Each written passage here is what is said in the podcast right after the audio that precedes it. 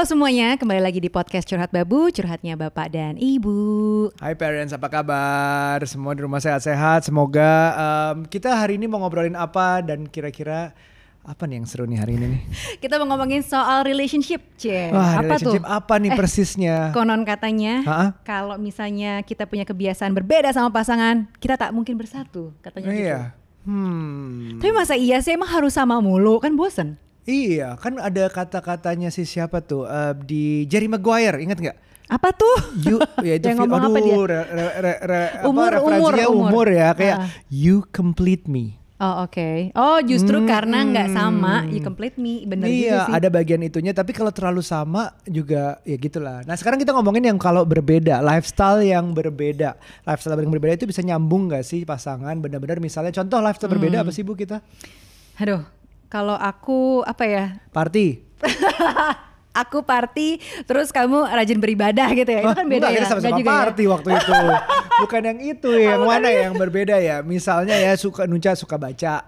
Mm-mm. Gue Oh lebih iya, agak, bener. agak agak jauh sama buku. Gue lebih suka Iya, nonton sama bener. podcast lah gitu. Nah, dan gue nggak suka nonton, nggak terlalu suka, tapi Aryo Iya, malah lebih emang suka. emang kayak movie geek gitu suka. Jadi lebih suka nonton. Nah itu mungkin kebiasaan um, nonton tuh kan hal penting dalam hal waktu pacaran kan. Sering Iya. banget kita ke bioskop bla bla bla. Tapi ya pemilihan film juga menjadi waktu itu agak sulit saat itu. Dia udah maunya nih. yang notebook, Maunya yang yang menye-menye gitu. loh. Terus gue emang agak mikir begitu diajak nonton apa? Yang kamu nggak ngerti itu uh, Inception. Iya. Udah nanya mulu abis itu. ya, udah. gitu lah. Tapi itu kan esensinya melengkapi. Melengkapi gitu, Tapi iya. bukan berarti kita nggak bisa bareng-bareng. Justru eh, Aryo ya kadang-kadang kita ketemu di tengah-tengah deh, kadang-kadang di tengah-tengah ya. Iya. Kayak misalnya nih, gue suka banget makan durian. Aryo enggak. Enggak. Akhirnya gue No boleh way. makan, tapi di teras. Nah itu No tengah-tengah way, kan, no tengah-tengah way. tuh. Iya, aku suruh makan di nggak boleh masuk rumah. tapi boleh makan gitu kan. iya gitu. Dan, dan ini ini menarik sih lifestyle berbeda. Cuman yang mempertemukan kita tetap Hmm. lifestyle yang bar- bersama. Saat itu kita sering juga uh, olahraga bareng. Benar. Cara PDKT-nya PDKT-nya Aryo olahraga. dulu, aduh anak fiksi, ada yang tahu nggak fiksi sepeda? Kamu inget nggak? Itu Apa? tuh aku habis pulang pagi Asik. jam 2 pagi sampai rumah. Ini Terus masih pacaran? Eh bukan, masih- PDKT, PDKT, PDKT, guys, belum pacaran. Hmm. Jam 2 2 2 lebih gitu pindah apa pulang ke rumah terus habis itu beres tidur Mhm. jam 4 udah setengah lima udah bangun lagi Mhm. untuk siap-siap eh, car free day saat itu pakai sepeda karena dia car free day. Segitu Jadi niatnya segitu ya. niatnya gitu begitu dia niatnya car free day udah enggak enggak enggak ngantuk. Enggak, enggak enggak ngantuk. Emang Tapi itu dulu demi loh, demi loh dia. iya dulu tuh Car Free Day tuh indah banget eh, pokoknya pokoknya tuh oh, saat-saat olahraga tuh bisa sambil ngeceng bisa sambil jajan Iya. bisa oh, cukup jauh lah keliling itu Sudirman Tamrin segala macam sekarang tuh sempat Car Free Day sempat berhenti dua tahun ya kemarin ya sempat sepi Iya, ya. udah punya anak udah agak menurun justru. Tapi sebenarnya ya Ah. olahraga buat aku banyak yang suka nanyain juga di DM kayak Bu Nuca ini olahraganya apa sih kok kayaknya tiap hari olahraga? Ya enggak Ih, juga ambi, ya. ambi, Emang Bu kita ini. atlet ya? Enggak juga padahal ya sebenarnya kayak dijadwalin aja seminggu lima kali olahraga kayak gitu ya. Indoor, outdoor gitu. Tapi aku prefer Hmm. Iya, indoor sekarang iya, tuh. iya, Kalau iya, kamu iya. olahraga Jadi gimana? Hmm. em, aku sih so far eh, dulu tuh sebenarnya aku senang lari itu, lari kayak bukan sepeda, sebenarnya sepeda ikut zaman aja. Sekarang sepeda naik lagi gue juga nggak nggak sepeda. ya? tapi lari itu dulu cukup cukup sering. Apalagi sampai race-racean yang ala-ala 10 kilo 5 kilo itu ikutan. Sampai dengkulnya udah nggak mampu lagi. Hmm. umur lah ya. Tapi lari di luar itu ternyata mengalami perubahan loh sekarang. Oh ya, kenapa? Iya dulu tuh kayak aku aku bisa lari 10 kilo santai nggak kerasa Car Free Day dikejar gitu segala macam. Tapi Hmm. ternyata baru sadar belakangan lari tuh di luar makin berat. You know why? Karena Kenapa? udaranya. Oh. Jadi udaranya itu uh, mungkin ini sebenarnya bukan dari rame-rame kemarin beberapa hari eh, mungkin ber- semingguan lalu Hmm. di sosial media Jakarta paling kotor di dunia eh, nggak bisa lihat kabut segala macam bla bla bla. sebenarnya udah lumayan sih udah lumayan lama tapi Hmm. nggak selama kita waktu PDKT ya waktu kita PDKT 10 11 tahun lalu masih lebih mending kayaknya sekarang tuh eh, tapi gini deh daripada aku yang sok tahu tentang clean Hmm. air. Dan Aku kan bukan ahlinya juga, kebetulan ada temen nih yang bisa aku panggil ngobrolin tentang udara bersih dan akibatnya ke lifestyle kita dari olahraga dan Hmm. yang lain-lainnya. Eh, itu gimana sih sebenarnya clean air? Kamu penasaran nggak? Penasaran sih, soalnya kita sekarang lagi sering tenis outdoor kan. Nah itu dia, tenis indoor susah banget ya kayaknya ya nemu tempatnya. Susah, susah banget. Ya udah kalau Gitu. gitu langsung aja kita ngobrol-ngobrol soal polusi udara Jakarta. Yes. Nah ini di sini Bu, ini adalah temanku, namanya Piot. Ya. Piot ini adalah orang Polandia, tapi bisa bahasa Indonesia. Lebih bagus dari banyak orang Indonesia yang bahasa Inggrisnya begitulah. Jadi Piot ini siapa? Coba. Jadi Piot ini adalah em, temanku yang benar-benar uh, enthusiastic banget, ngulik banget tentang udara bersih. Sampai dia bikin perusahaan namanya Nafas yang di sekitar udara bersih itu. Oke. Say hi dong. Say hi dong. Saya hai Apa kabar semuanya? Oh iya, teman-teman Iya. Piot ini juga uh, parents, seorang Betul. parents dari satu anak ya. Betul. Dan sebenarnya kita sudah kenalan jauh lebih Lama, sebelum dari dari bikinnya nafas ini. Benar, benar. Jadi um, Piot juga ada di podcastku, dua podcastku sebelumnya Ya. juga pernah ngobrolin tentang ini. Tapi kita di sini sih mau ngobrol tentang tadi aku cerita sama Nuca bahwa um, olahraga di luar itu sekarang berubah, lifestyle olahraga di luar itu berubah sebaiknya harus mikir dulu gimana sih kenapa sih udara kemarin ini kotor banget? Sebenarnya ada ada ada beberapa hal tapi sebelum kita masuk kepada udaranya sendiri kita mikir dulu ya kenapa harus menjaga em, kesehatan diri ya. Karena sebenarnya kalau ada polusi udara seperti minggu lalu itu ada kayak debu-debu kecil yang bisa masuk mendalam kepada paru-paru kita. Iya, betul. Nah, sayangnya paru-paru kita bukan kayak HEPA filter ya tidak bisa dibuka, ya tidak bisa dibuka, tidak bisa diganti. Jadi semua debu-debu itu kalau masuk udah fix, it's going to be there for a long time.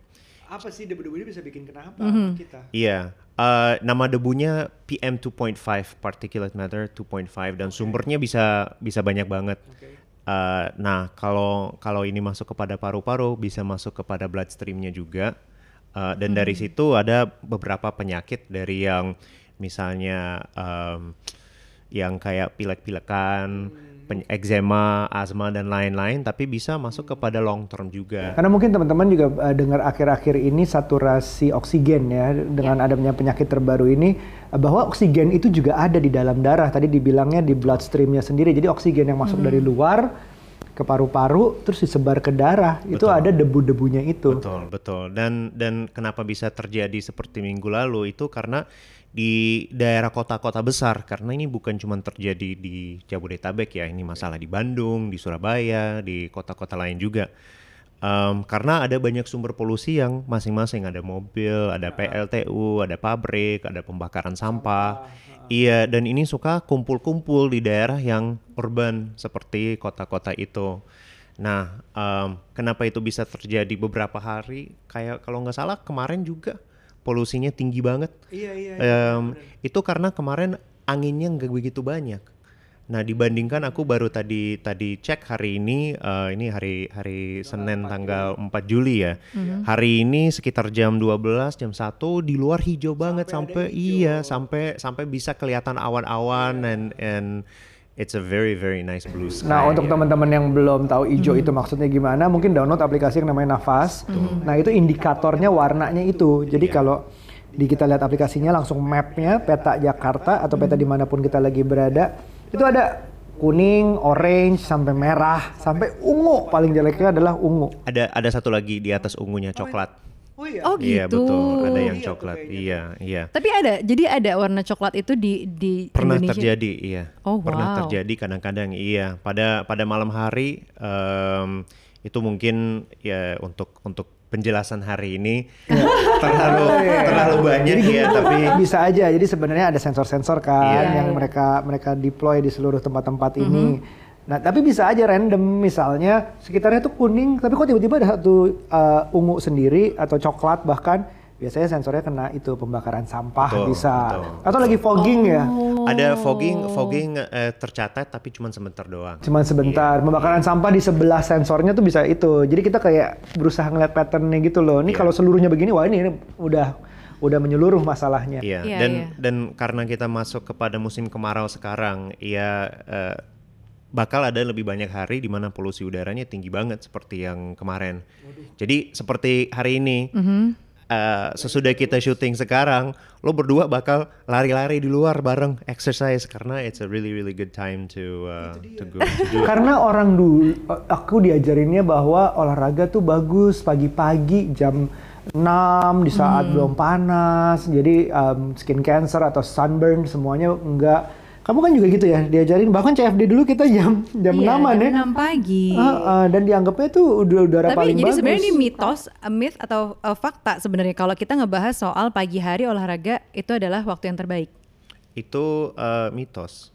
Mitos. Mitos, Iya, karena? Baiknya? karena karena um, di kota seperti Jakarta, Bandung, Surabaya, Jogja dan lain-lain kota urban dan ini bukan cuma masalah di Indonesia doang, right? Ini bukan kayak kita jadi victim sendiri gitu ya. Um, di pagi hari ada kumpulan polusi yang lumayan tinggi dibandingkan sore hari. Uh, dan ini ter- eh, terjadi karena sumber polusinya ada banyak. Uh, apa namanya atmosferik kondisi kondisi atmosfernya pada malam hari itu jadi stabil. Uh, dan ya itu adalah rumus polusi yang tinggi jadi Bener ini- nggak kalau um, kegiatan orang tuh dimulai pagi banget, misalnya apa apa ya, misalnya buang bakar sampah tuh biar zaman sekarang kan sebenarnya ada aturan yang nggak boleh bakar sampah, Sebenarnya. tapi biar nggak Harusnya. ketahuan, lakuinnya pagi-pagi biar orang pada Iya. belum bangun dianggapnya seperti Atau itu, tengah malam juga atau bisa tengah malam. iya. Terus bisa juga karena orang udah mulai kerja pagi-pagi, semua um, kendaraan bermotor udah mulai nyala di Iya. saat itu, Iya. dan sebenarnya banyak faktor lagi ya Betul, yang bikin betul. pagi itu justru lebih betul bahaya daripada sore. Eh, bis- eh, dari rata-ratanya iya seperti itu Eh, dan em, karena itu penting banget untuk kita bisa ngemonitor eh, gimana kondisi kualitas udara di, di di luar karena ya rata-ratanya iya tapi ada hari yang bagus ada hari yang jelek Nggak banget juga bagus. Kayak- Oke, jadi pagi belum tentu adalah waktu yang terbaik buat olahraga outdoor. Kayak kamu nih yang suka lari pagi gitu berarti belum Ya, tentu. larinya di dalam rumah jadinya indoor. Kasihan ya ngelihatnya cuman Harus treadmill aja ah, gitu. Iya lihat TV aja udah kita treadmill di dalam. Terus kalau malam apakah memang itu waktu yang justru jadi hari apa ya? Jadi udara yang terburuk kalau malam karena kan katanya seharian mobil-mobil udah lewat, terus bis dan lain-lain sehingga malam hari itu justru udaranya juga lebih buruk gitu karena udah seharian. Bisa dari dari rata-ratanya itu pas tengah siang sore hari itu Hmm. paling paling bagus iya karena eh, dari atmosfernya ada ada ada yang namanya planetary boundary layer ya aduh ini jadi dosen sedikit ya. ada planetary boundary layer yang em, apa namanya eh, di dalamnya ada ada banyak space untuk polusinya berjalan-jalan. Nah, pada malam hari itu jadi lebih kempes. Jadi di situ em, ada Padat em, gitu, numpuk. Betul. Jadi konsentrasinya jadi lebih lebih concentrated gitu. Jadi kita lifestyle-nya gimana nih? Enakan, enakan ya berdasarkan Hmm. rata-rata siang sore kita olahraga. Tapi it- nanti kosong atau sunburn atau atau terus baru malamnya kita di rumah gitu. Jadi eh, yang yang paling bagus itu eh, wait and see. Jadi kita kita cek dulu seperti eh, cek eh, cuaca juga seperti mau em, you know kalau kalau musim hujan kita lebih baik lebih banyak cek Iya. besok mau hujan atau enggak. Nah, sama aja kita cek kondisi kualitas udara eh, dari dari kita dari nafas itu datanya s- dari 10 menit yang lalu. So it's the most up to date Uh, dan mudah-mudahan ke depannya kita sampai bisa bikin forecast juga satu hari dua hari ke depan agar bisa uh, um, mengatur waktunya. Oh nanti akan ada Betul, forecastnya. Kira-kira akan kotor atau enggak? Oke. Iya. Tapi tapi kalau kita harus berolahraga di luar karena not everybody uh, bisa di dalam, ya mendingan pakai PM 2.5 mask dan uh, waktu olahraganya diturunin sedikit. Oh. Betul. Oh, tenis kemarin tuh, Bu.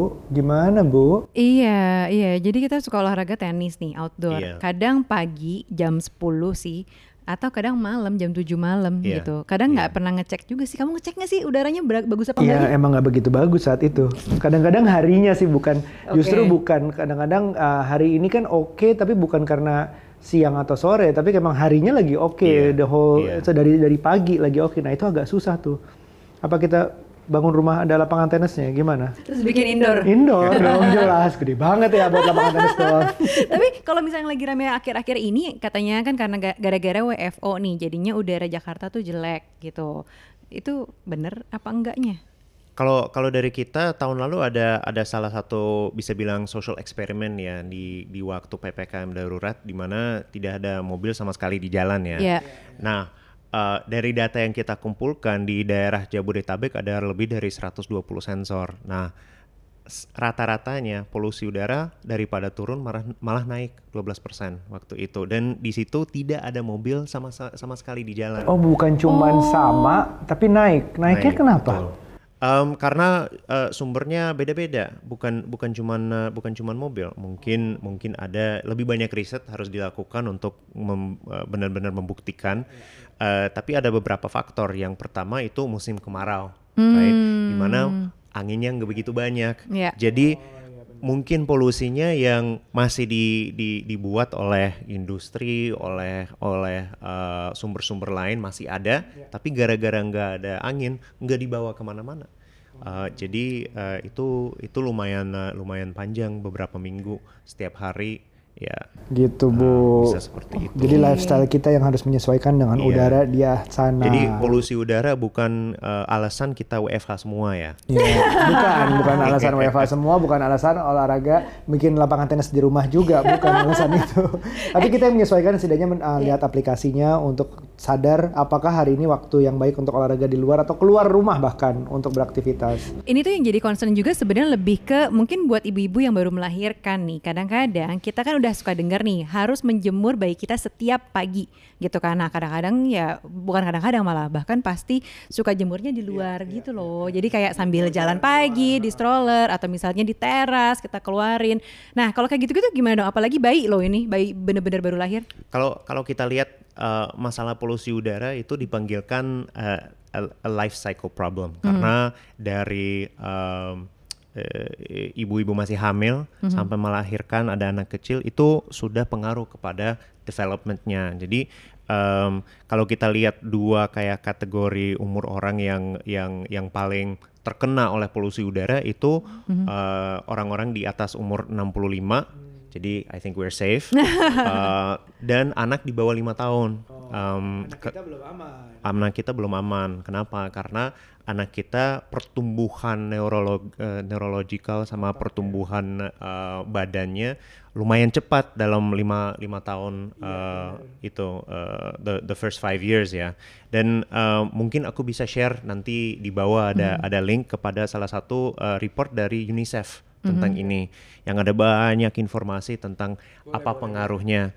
Um, tapi um, long story short, uh, eh, anak kecil termasuk bayi yang baru lahir, mereka paru-parunya kecil banget.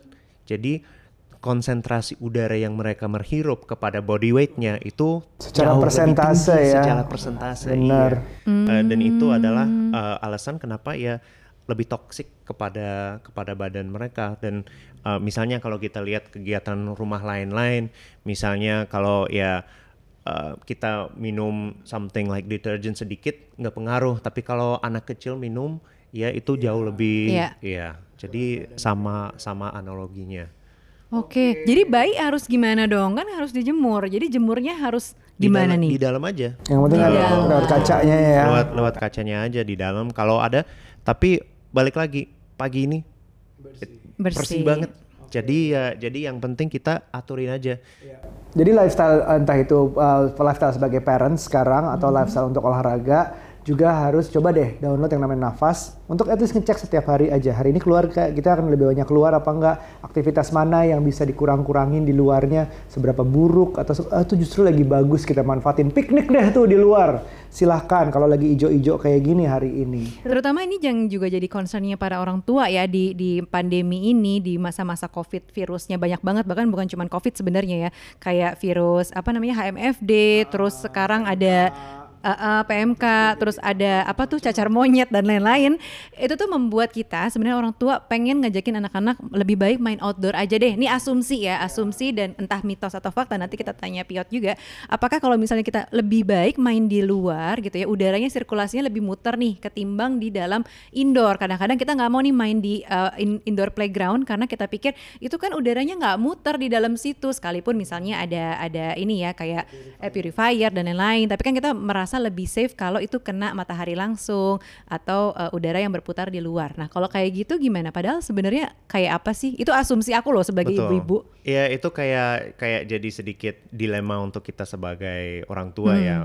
um, anak saya umurnya 2 tahun, hmm. uh, right? Jadi kita juga ngelihat oke, okay, maunya bawa uh, main di dalam atau di luar. Nah, yang balik lagi yang pentingnya um, kita secara polusi udara di luar mengatur waktu uh, dengan adanya uh, data. Mm-hmm. Uh, kalau di luarnya ya lumayan tinggi, uh, mungkin waktunya di luar diatur atau ya kalau bisa uh, tidak sama sekali. Nah untuk untuk anak di bawah lima tahun itu pakai maskernya agak susah sedikit kan. Iya benar. Um, tapi untuk uh, untuk anak yang yang uh, uh, lebih besar dari situ uh, masker PM 2.5 yang yang fitnya bagus ya it it can be enough as well. Oh uh, gitu. Untuk... Jadi outdoor harus tetap pakai masker juga. Kita pikir kalau outdoor terus jaraknya juga jauh sama orang lain nggak perlu pakai masker, nggak ya? Ini eh, eh, dari PM 2.5-nya, bukan oh. bukan dari uh, dari bukan uh, COVID-nya COVID-nya. Iya iya betul. Oke, okay, so tadi kan kita belajar bahwa kebiasaan atau lifestyle-lifestyle kita ini bukan hanya harus menyesuaikan pasangan misalnya, hmm. tapi juga menyesuaikan alam. alam. Karena kegiatan kita banyak berurusan dengan alam di luar sana, mau dari olahraga, ngurus anak, parenting segala macam itu harus Hari-hari, menyesuaikan betul. alam gitu. Uh, Piot, terima kasih atas waktunya. Kalau mau tahu lebih banyak tentang udara bersih, ke mana? Bisa follow at Nafas Aidian di okay. Instagram sama Twitter atau at Piotr JKT yeah. uh, bukan JKT 48 ya. Oh. Iya, Piotr JKT di Instagram dan Twitter dan kalau ada pertanyaan apa pun tentang polusi udara, kualitas udara dan lain-lain silakan DM kita. Oke, okay, kita tulis semuanya di deskripsi kita. Silakan di-follow. Oke, okay. okay, kalau gitu sampai ketemu lagi di episode berikutnya. Bye. Bye.